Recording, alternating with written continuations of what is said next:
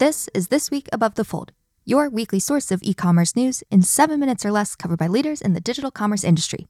Today is April 26th. I'm Emma Irwin.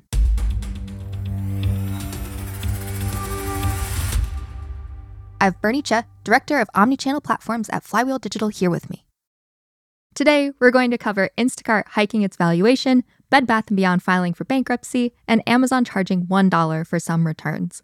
So, for story number one, a reversal where Instacart has now hiked its valuation 18%. Why did Instacart do this?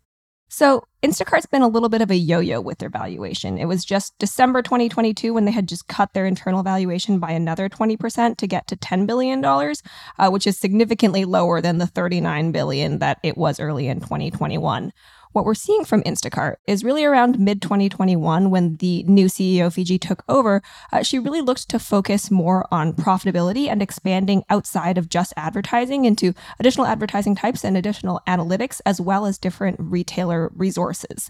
Uh, what we're seeing from Instacart is a really strong push back into profitability and a strong push back into what their core use case is. So, what that means to me is we know that they're a technology company. We've talked about that before on this podcast, but in the past couple of years, they've actually really grown that side of their business.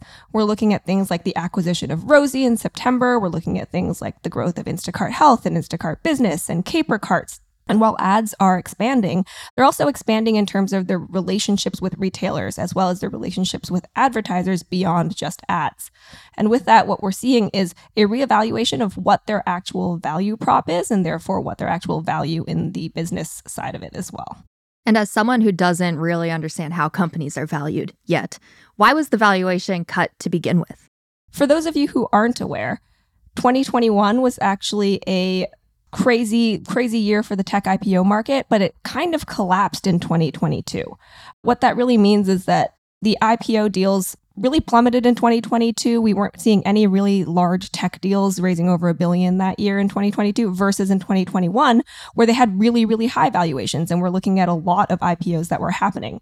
And so it's really the volatility of the market around Instacart in 2021 coming out with a really, really high valuation. And then with a fluctuation of 2022 and some of the uncertainties there, are really seeing those valuations fall. I believe they got cut four times that year.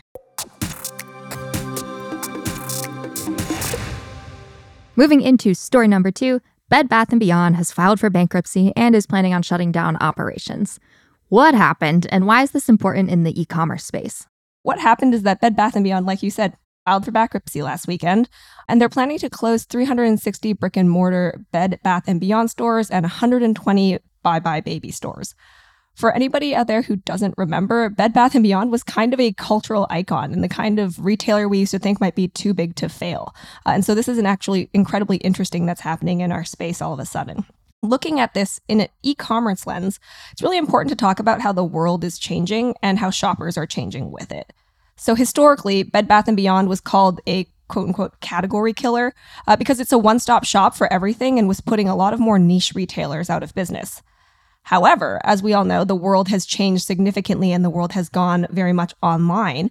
And Bed Bath & Beyond was kind of left behind in that online space.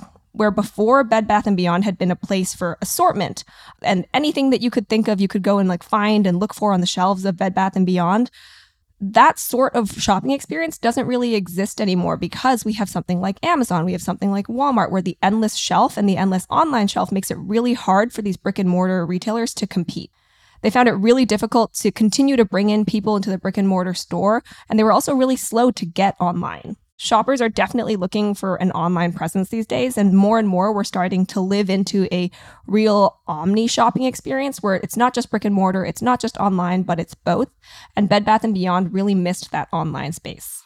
And with this, what should advertisers and manufacturers be thinking about? I think that the main thing to think about is where you're investing your dollars and assortment, as well as where are you investing your supply chain. Especially in a time when supply chain can be so volatile, it's worth thinking about which retailers are actually moving with the times and where it's still good to get in early. When we think about retailers that adopted early to the omni shopping experience, we're thinking about retailers obviously like Walmart and Target and even Amazon that created their brick and mortar sites. They've been really able to brave the storm of change that's been happening in e commerce, and they've also continued to monetize their offering by providing media capabilities and data capabilities. And while Bed Bath & Beyond had kind of started to dip their toes in the space, there wasn't really that concerted push that we were seeing from other retailers. Story number three Amazon has recently been charging $1 for some returns dropped off at UPS stores, but only when there is no free return option. What is Amazon trying to do with this? Amazon is definitely looking to lower return rates as well as move towards healthy levels of profitability.